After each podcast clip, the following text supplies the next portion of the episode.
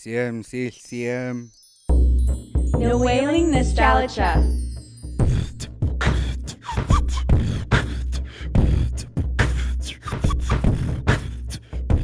Yay, podcast! Good morning, Native America. Young and Indigenous here. My name is Isabella James, and I'm here with Connor.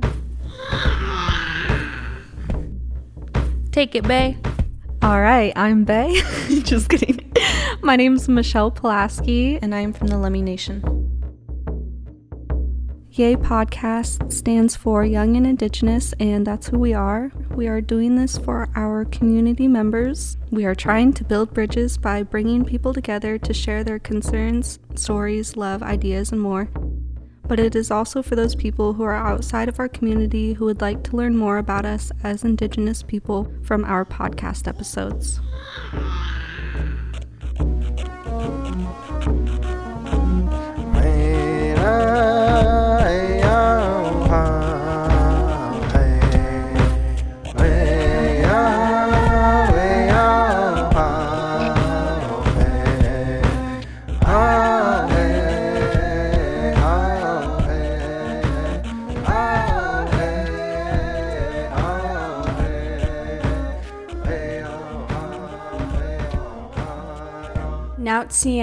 Eliza Sinisnat, Chaklamisen, Gary Julius, Tinaman, Tashina Jackson, Sinatan, Nochchisa Makwalia, Quinisanet Tacho, Naslit Quinasqual, Akaquina Squal, Outsin Kachit Chaklami Chawson, Iutatasin, Quinasquanauch. Hello, everybody. My name is Eliza Julius. I'm from the Lummi Reservation. My father is Gary Julius, and my mother is Tashina Jackson.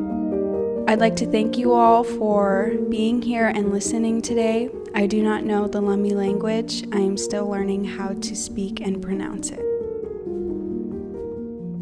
Naut siam ke klamwisa wat senasnat check klamisen.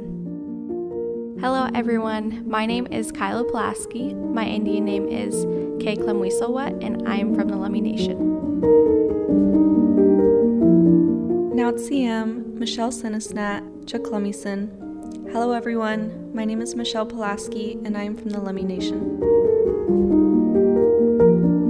In today's episode, you will hear the importance of storytelling, shared traditional stories, and songs from Smakia. Now, CM, Smakiatanisnat, Chaklamisen, Virginia Senatan, Craig Senaman, Floydy Isabel Senasalsila,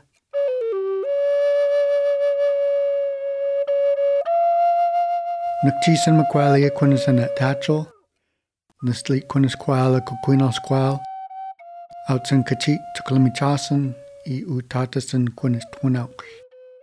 Hello, my friends and relatives. My name is Smakia. I'm from Lummi. My late father was Craig. My mom is Virginia.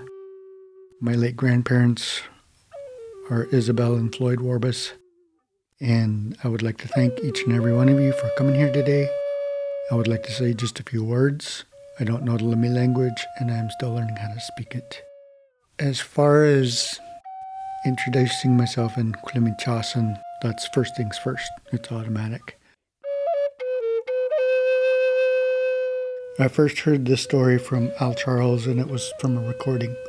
When he tells the story, he has such great expression, and you can hear it. It's pretty awesome.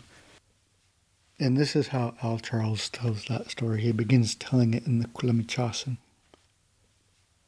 Kwalchantikwang. It was winter time, and the snow began to fall. The little deer, he was out playing in the fields and he noticed the stuff falling from the sky.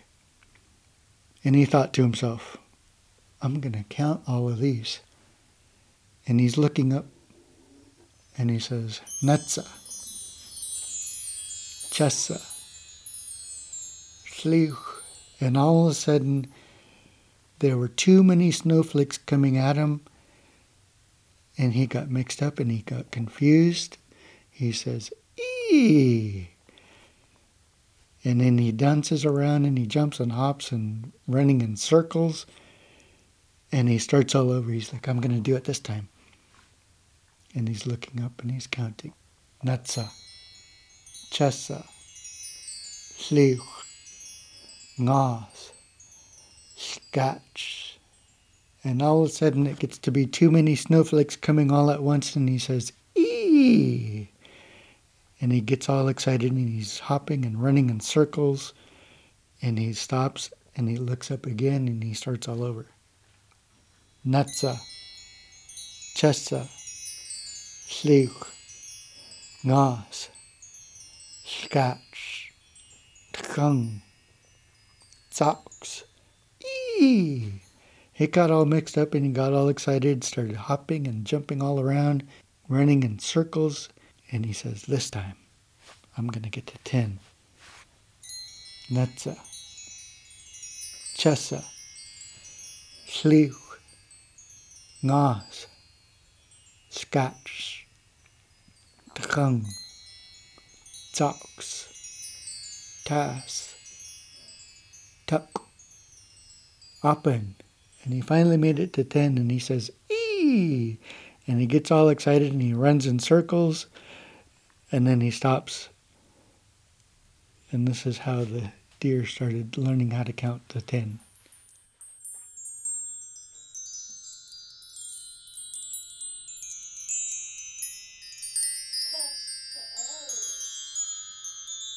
I told this story, I think it was last year for Ferndale High School's Native American Heritage Month for the assembly. I told the story and I left it at that, and you wouldn't believe how many questions I got after the fact because I didn't say this is reason why. Because there's always a reason why.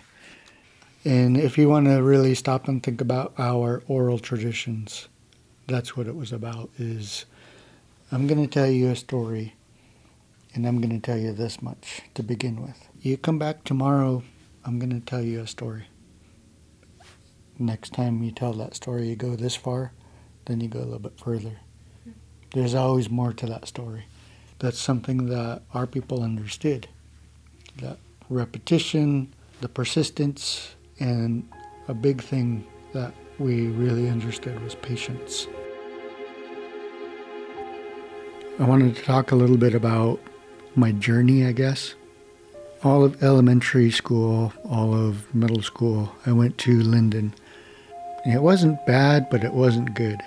And what I do remember is that kids on the bus were really rowdy, and you know, I was always laid back and calm and just wanted to keep to myself. Eventually, I kind of got tired of it, and I left home when I was probably 16 years old and, you know, since my biological dad was not there, and basically I was only like two when he passed away. And so he wasn't in my life, and I hear people telling stories about him. A lot of them are funny stories, and then a lot of them are great stories. The great things that he did. And, you know, he must have been 24, 25 years old when he passed away. And basically, it's one of those stories that I tell because it's an important one. And back then, he made a choice, and the choice that he made was to drink and drive. In the process, you know, coming across that bridge, he ran into another car, and I think somebody in the other car had passed on as well. So it wasn't only him, but somebody else. Knowing this as I was growing up kind of guided me as far as like the choices that I've made. Basically, made that decision that this isn't for me and I'm not going to do that. And as I continued to grow and go through high school, graduate, and learning more and more about being a statistic and there really is no way to get away from being a statistic no matter what. We have the negative statistic and we have a positive statistic. We, as Native American people, the only thing that people will see is are the negatives, and they count how many people died from alcohol, how many people died from drugs. They count all of that. And so I began to realize that they were doing that. And I told myself that I'm not going to be this kind of a person. I, I guess I had many opportunities to not fall in that direction. Some of these opportunities, they were excellent, and I still carry these with me as I continue through my life.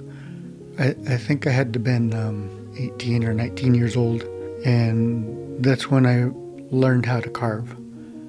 And so when I was carving, you know, we started with small totems, maybe about 10, 11 inches tall. Eventually, um, the master carver that I was working with, his name was Dale James, and he passed on. But I sat with him and I carved with him, and it became a huge conversation. It wasn't going to carve, it was going to have a conversation. And he, he did show me things of how to carve the wood and things like that, but ultimately it was a conversation and we laughed, we told jokes, and we really enjoyed each other's company. And, and that's what life should be.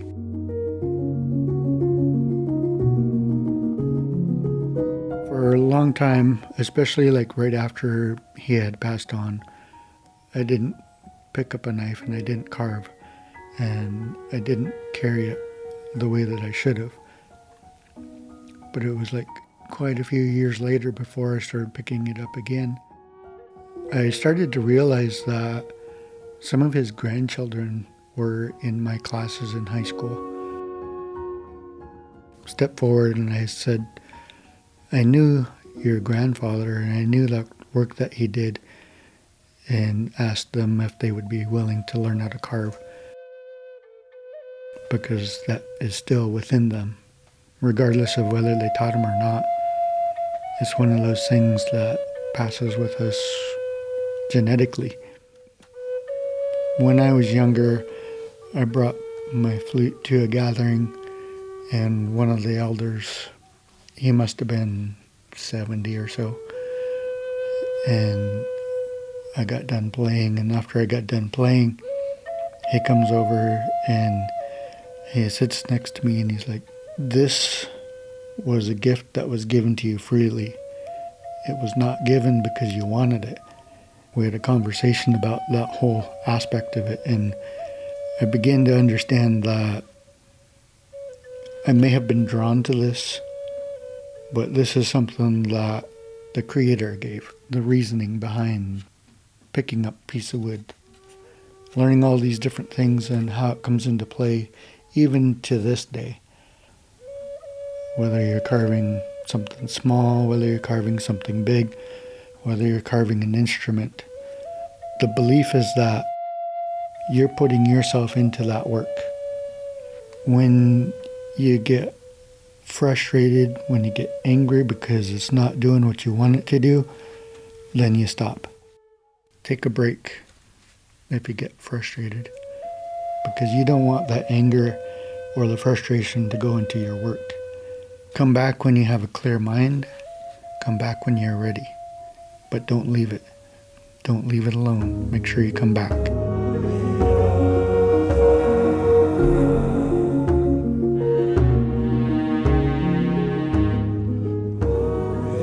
Years and years ago, the animals were playing in the woods and The Raven, he was always a curious character. And everywhere he went, he would stop and he would listen and he would listen to the different animals that were making their different sounds. And one day, he heard a strange sound, and a sound that he had not heard.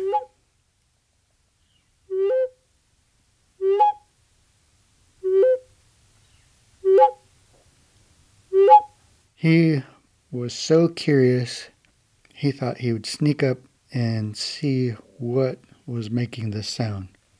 And so he was kind of hopping along through the forest. He was trying to figure out where the sound was coming from.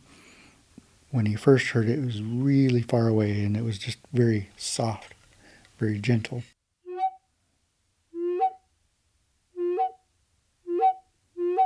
He continued and he'd walk a little ways and he'd stop and listen. When he stopped, he didn't hear it. So he stood still for like five minutes and all, all of a sudden,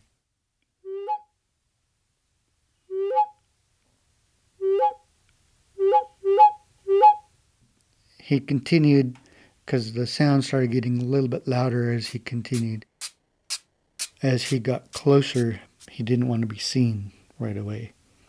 So, because Raven, not exactly the quietest person as he's walking through the forest, you can hear the, the shuffling of his feet through the leaves, and he heard.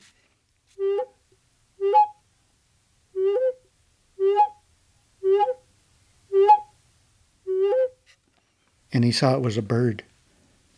It was sitting in the water, and he tried to get closer to see what kind of bird it was. As soon as he got really close, the bird put its head up. And he started looking over in that direction. Raven, he made himself stiff as a board and he laid down so that the bird wouldn't see him. He stayed there quietly so the bird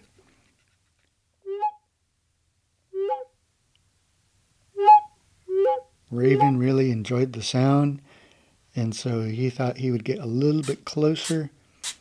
And him making his sound with his feet shuffling the leaves on the ground.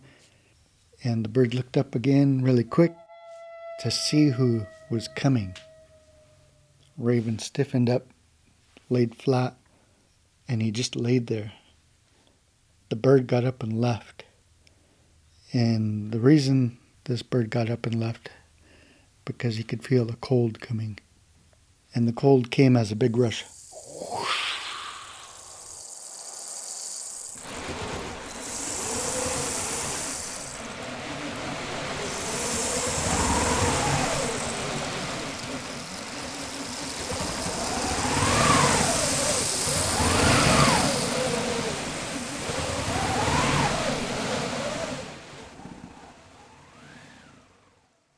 Everything froze. The raven, all those years ago, stayed there. He was frozen. And a few years ago, I was walking in the forest and I stumbled across this piece of wood and I picked it up, tossing it around in my hands, and it's like, wow, look at that. And so I began to look at the piece of wood from different angles and I saw something so I grab my knife and I start carving. And then even on the other side, start shaping, start carving. By the time I was done, I looked at it and I said, Raven, Squata, this is what you are. And this is how my flute came to be.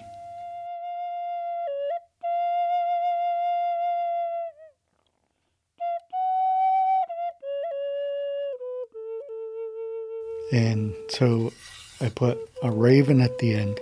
This one is blue. He's different from a black raven. And for the longest time, this is the only one that I carried with me everywhere that I went. I've been to Guatemala with this, and I've played at the top of the temples. I've been to Nevada.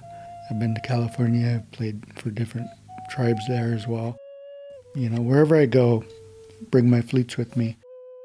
So I can say that the flute has carried me to many, many different places and it's brought me to many great people. You know, this is really one of the things that helped me maintain living life, regardless of whether I'm playing for one person, whether I'm playing for 50 people, whether I'm playing for a huge audience. The songs that I play, in some way, they touch people they touch their hearts. it's something that I found out over the years that I'm playing because this is what I feel. And what I feel, it comes out in a song. Technically, you know, that's the first half of the story. The second half of the story is a story that was told when I was in high school. I believe it was Clarissa Young that originally told that story when I first heard it. And then later on, I've heard other people tell the same story. And that's the thing about the stories is that we need to really acknowledge where do these stories come from? Who told them? Where did you learn these stories from? I know that some people will do that, and then there's other people, maybe they don't quite know that part of it. But it's a very important part. Each and every story comes from somewhere. So the story in Kwilimichasan is called Shkwayam. And so Shkwayam is a story. And I was going to say just recently, like within the past year, I was listening to uh, one of the recordings in our office. And the guy, his name was Al Charles, he said, I'm going to sh- share with you some history. But he says it in the Lummi language. And then he translates it after he gets done telling the story. And I was like listening and I was like, what? There's a word for history? And so it was like, kind of piqued my curiosity. I had to go back and listen to what he said at the very beginning when he spoke in Lummi language. And he says, Nis tsesquiam his. This is a story from a long time ago. And this is how he explained history. Tasquiam Chiskeno His. So it's like, wow, that's kind of cool. That's exciting. We have a word that says this is our history. Each and every story has a meaning, has an interpretation, and sometimes it's very clear, and sometimes you have to give it a lot of thought. The second part of the story for my flute I call him the Blue Raven. It's painted blue. Like I said, this is the story that was told originally from Clarissa Young.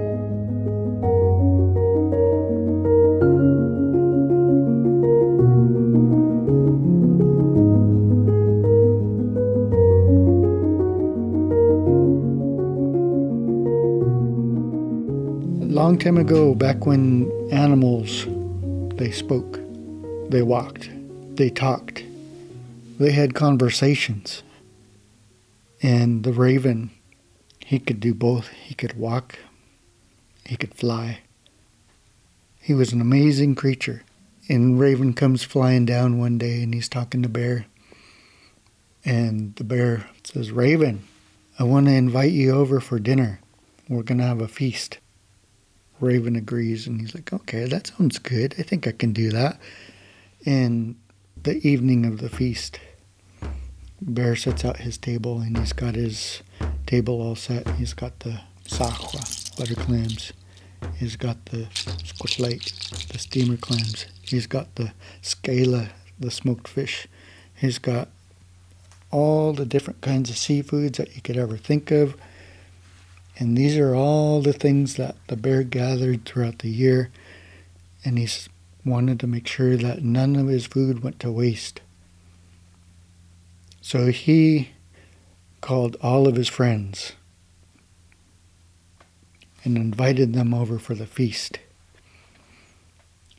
With his table set, he was looking around, he's looking at the table, and he's like, hmm, there's something missing.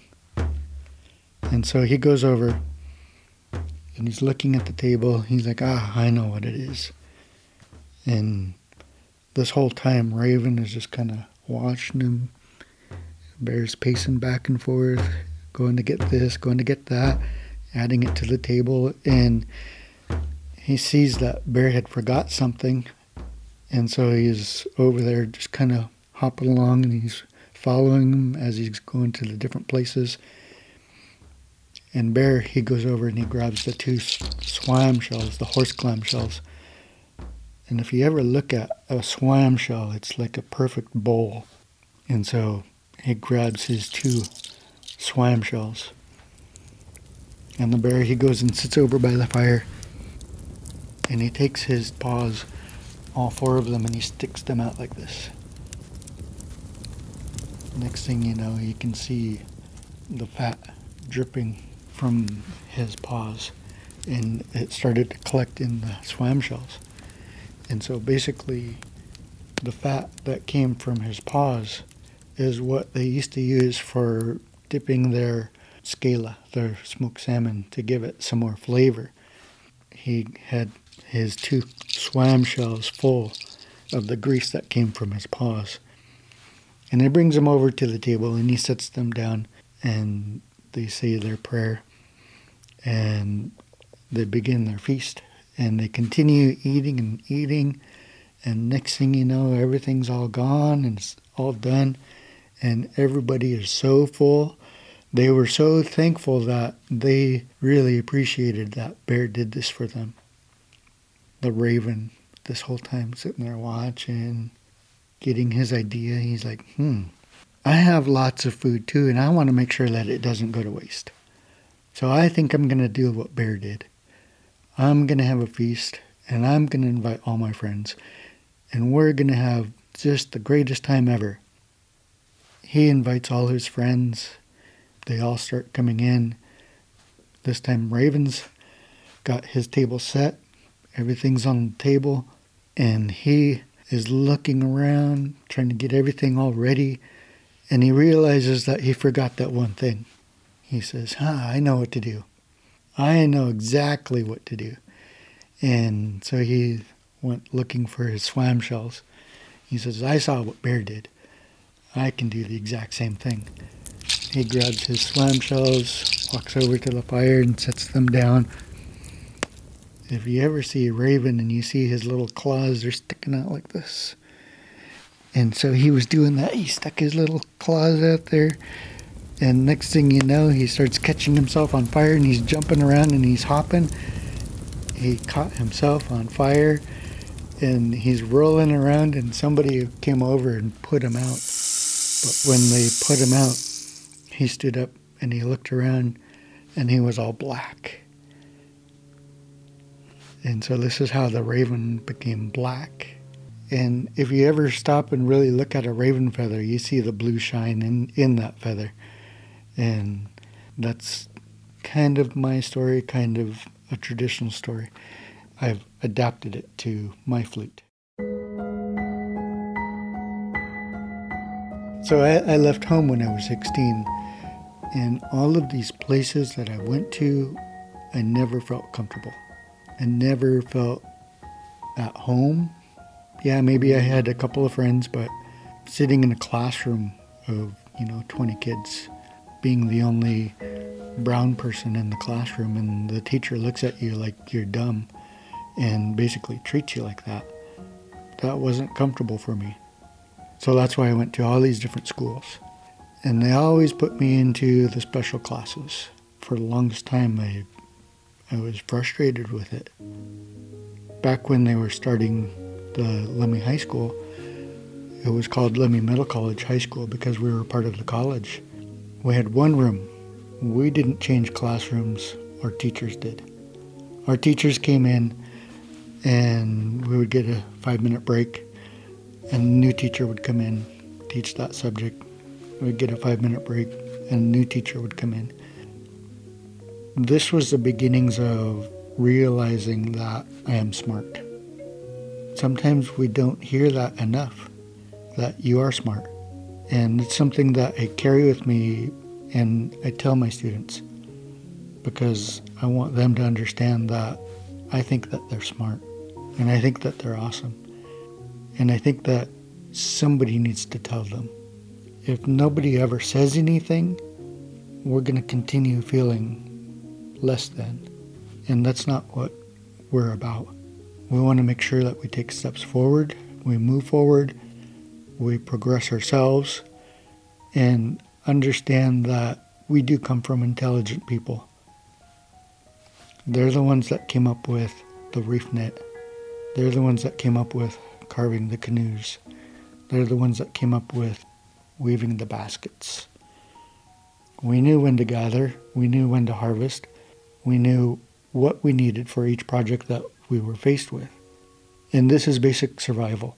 Thinking about our ancestors and how we come from intelligent people, our evidence is a basket. Sometimes it's a story pole. And the one thing that I've learned over the years is that some people will call it a totem pole. And really, that's kind of like an inappropriate term. Our people, we had stories that went with our poles. So we called them the story poles. Klamichasan is the squiam ich. So the squiam, like I said, is the story. Ich is talking about a plant. So the story plant, or in the case of a carving, the story pole. The things that we don't realize is that, you know, we come from very intelligent people. And it's still within us. I think that deep down, there's something that's calling for each and every person. Sometimes it's the ancestral language, sometimes it's the weaving capability, sometimes it's a carving, and each and every person has a specific gift. And this is following along the same lines as that story of the raven and the bear. It's like just because I see somebody over there doing such beautiful work and I want to be just like her or him doesn't mean that I get to go over there and be doing that kind of work. It's a learning process and understanding that training that goes behind that time, that patience, that understanding, and knowing when to harvest. And I think that there are lots of times when I specifically say, I want to go do that. I want to be just like that. and I think, you know, at some point we all go through that. There's a long process of learning, trials and errors, and figuring out what works, what doesn't work, and knowing that somebody's going to be here regardless of whether I'm here or not. Somebody's going to carry on the language. And it takes time, it takes practice, but that's a part of life. And I think that, you know, whatever it is that we do in our lives, the important thing is that we move forward and we understand we come from intelligent people and we go out and we be successful.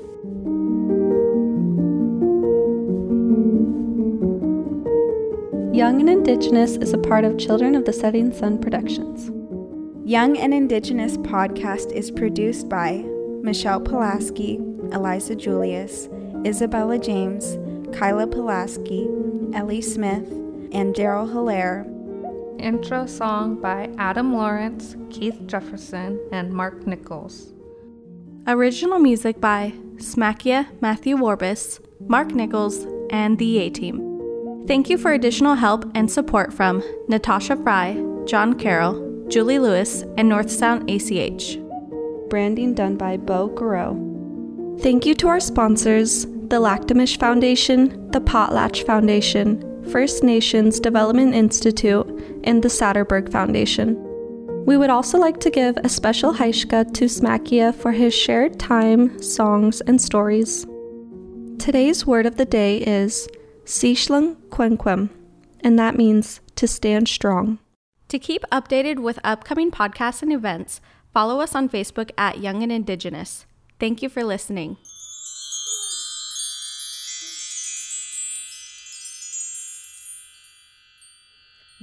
Magical. Thank you.